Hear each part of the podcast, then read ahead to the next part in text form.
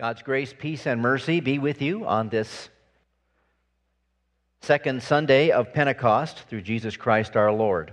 Amen. When life hands you a bowl of lemons, what do you do? Make lemonade.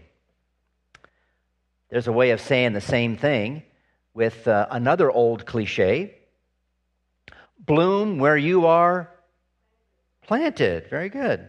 Yeah, make the best of where you are. You can't always control your circumstances, so make the best of it. Adjust your attitude. Look for opportunities. Make the most of each day. I learned that pretty young at 18, leaving my childhood home in sunny Southern California and relocating to Shreveport, Louisiana. It was a shock to the system, to say the least. Having grown up with all my surfer friends and valley dudes, I now found myself working with the good old boys. My favorite Cal Mex and Chinese foods gave way to Cajun cuisine. Possum stew, anyone? Yeah. Not a mountain or hill I could climb anywhere in sight. Nothing but farms and swamps and forests so thick you couldn't walk through them without getting bit by every mosquito, tick, and chigger in the state.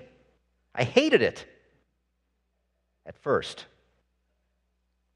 By the time I'd turned 20, I'd struck up a relationship with some of the locals and joined a local Civil Air Patrol unit and started seeing more of the area and uh, meeting more people.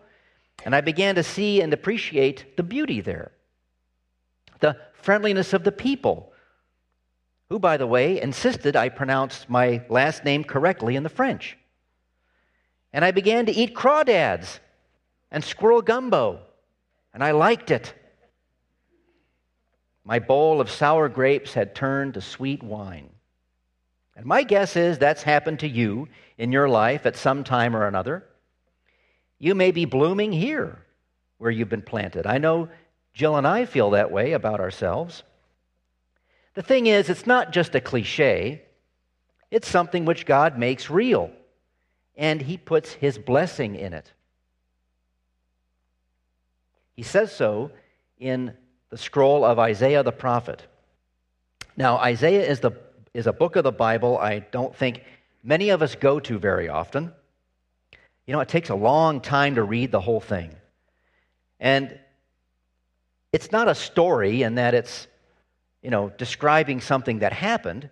It's not a letter either, it's a prophecy, very lengthy prophecy. It's loaded with oracles. Oracles are these little statements or proclamations, something that's going to happen with consequences. That's what most of Isaiah is, and it's hard to read for very long because it's just mind blowing. It's hard to understand who's talking here? Is it the Lord or is it Isaiah or is it Isaiah speaking for the Lord? It goes back and forth, and you really have to pay attention, read the whole thing in order to get all that. But tucked neatly into the, one of the oracles is this verse which we heard a minute ago in your, in your reading in your service folder.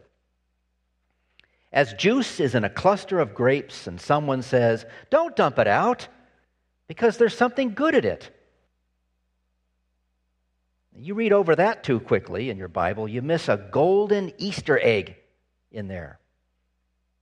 The gospel of Jesus Christ is in there. And yet, at the same time, it's kind of hidden in this little image of a cluster of grapes. I'll show you, but let's look back at verse 1 of our reading from Isaiah. On page 2 there, Isaiah 65, verse 1. I was ready to be sought by those who did not ask for me. This is the Lord speaking here now. I was ready to be found by those who did not seek me. I said, Here am I, here am I. Now, Isaiah says the same thing earlier in the book, but he's not saying that here. This is God saying, Hey, Israel, here I am. Here am I, here am I, to a nation that was not called by my name I spread out my hands all day to a rebellious people, and so on and so forth. You know, you can almost You know, you can almost feel the hurt in God's voice as the prophet writes these, these words. It's as if God is uh, standing, standing there with his arms outstretched towards his people, pleading for Israel. His people turn away from him. They look to their own pursuits and pleasures. I know it's hard to think, to, to think of God this way, but we have to remember He is three persons in one God, right? He's Father, Son, and Holy Spirit. The Father has emotions, you know. He gets angry, he grieves, he has gladness, and he rejoices, and other emotions in between, all those probably. We were made in his likeness, after all. So it shouldn't be a surprise when we hear him exasperated to the points of threats against his people when they thumb their noses at him and insult him. They're doing things their way, not his. They're breaking his agreement with them. And here's what they're doing. You can read this in here sacrificing in gardens instead of the tabernacle or the temple. They're supposed to sacrifice on altars made of stone, not brick. And here's the weird thing here's a weird thing that people are apparently doing hanging out with the dead in tombs, spending the night in tombs, and pondering death instead of burying their dead and avoiding decay. See, that's what God told them to you know, when you bury your dead, get them away from the camp and don't touch them. You know, wrap them up, whatever, bury them. But they're unclean now, so avoid them. Stay away. Not, not, not meant as any kind of disrespect for the dead, but that's just the way to handle dead, decaying bodies, right? Here's another thing they're doing they're eating ham sandwiches and drinking broth tainted with unclean meat in their pots. Sounds delicious, huh? Possum stew again, anyone?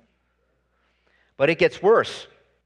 The people Israel have begun to think that they're too holy for God. Too holy for God. Imagine that. What is one to do with such a stiff necked, puffed up people? Well, we should be careful how we answer because we just might invite the same consequences as Israel unto ourselves. As Christians, we're free to eat squirrel gumbo and everything else that isn't poison to the body, and we can build a temple out of brick and visit our dead in the cemetery. Don't expect anyone's going to spend the night out there, but we can still visit the dead and ponder death and the resurrection. But we shouldn't look down on our Israelite forebears because we have a lot in common with each other. How often have we told God to take His word elsewhere or ignore it altogether? Our attendance level bears that out. We've made our Sabbath day a smoldering stench in God's nose by putting something good like family ahead of God. Not to mention His church taking a back seat to the church of sports. What is the hope for us if we're even asking that question? Because if we were to just take God at His word in these few verses in Isaiah, He's going to pay His people back at once for their wrongs and measure out their wages. Doesn't sound good. Except He goes on. As juice is in a cluster of grapes, and someone says, Don't dump it out because there's something good in it. This is what I'll do for my people, God says, in order not to destroy them all. I will bring out a descendant from Jacob and from Judah, one who will inherit my mountains. God wants us to picture in our hearts and minds the vineyard owner who's told not to throw away the whole cluster of grapes just because some are dried up or rotten. There are enough good ones in there to make excellent wine. So, in the same way, God will not cast out the whole nation of Israel because there's still a few faithful people in their midst. And what a weird purpose for, Jesus to be brought forth into the world through the Israelite family. To inherit the hills? Well, God was insulted from people on those hills. Probably a reference to vineyard owners who relied on their own strength and not God, maybe even those who worshiped other gods. Yet Jesus came to redeem those people too. So let them hear and turn to God. God goes on a little bit more. My chosen people will inherit the land and they will live there.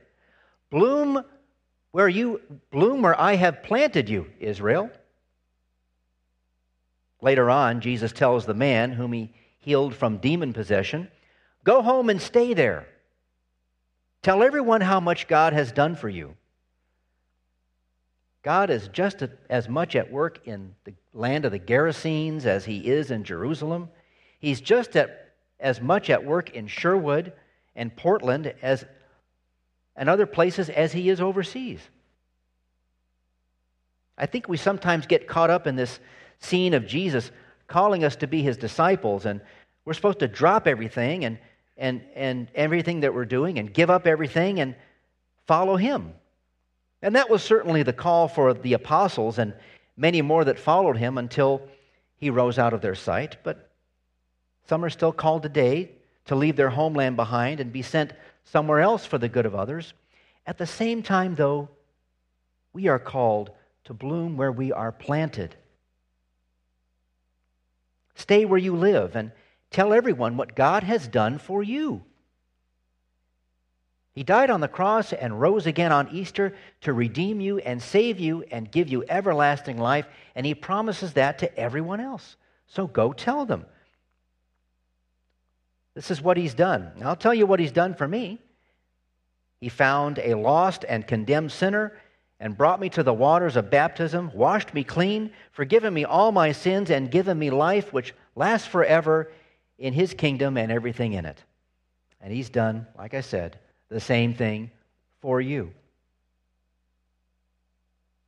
Let's tell people what he's done for us and them.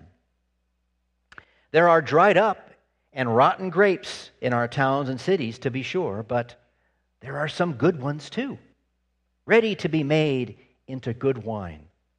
There's a blessing in it. Amen.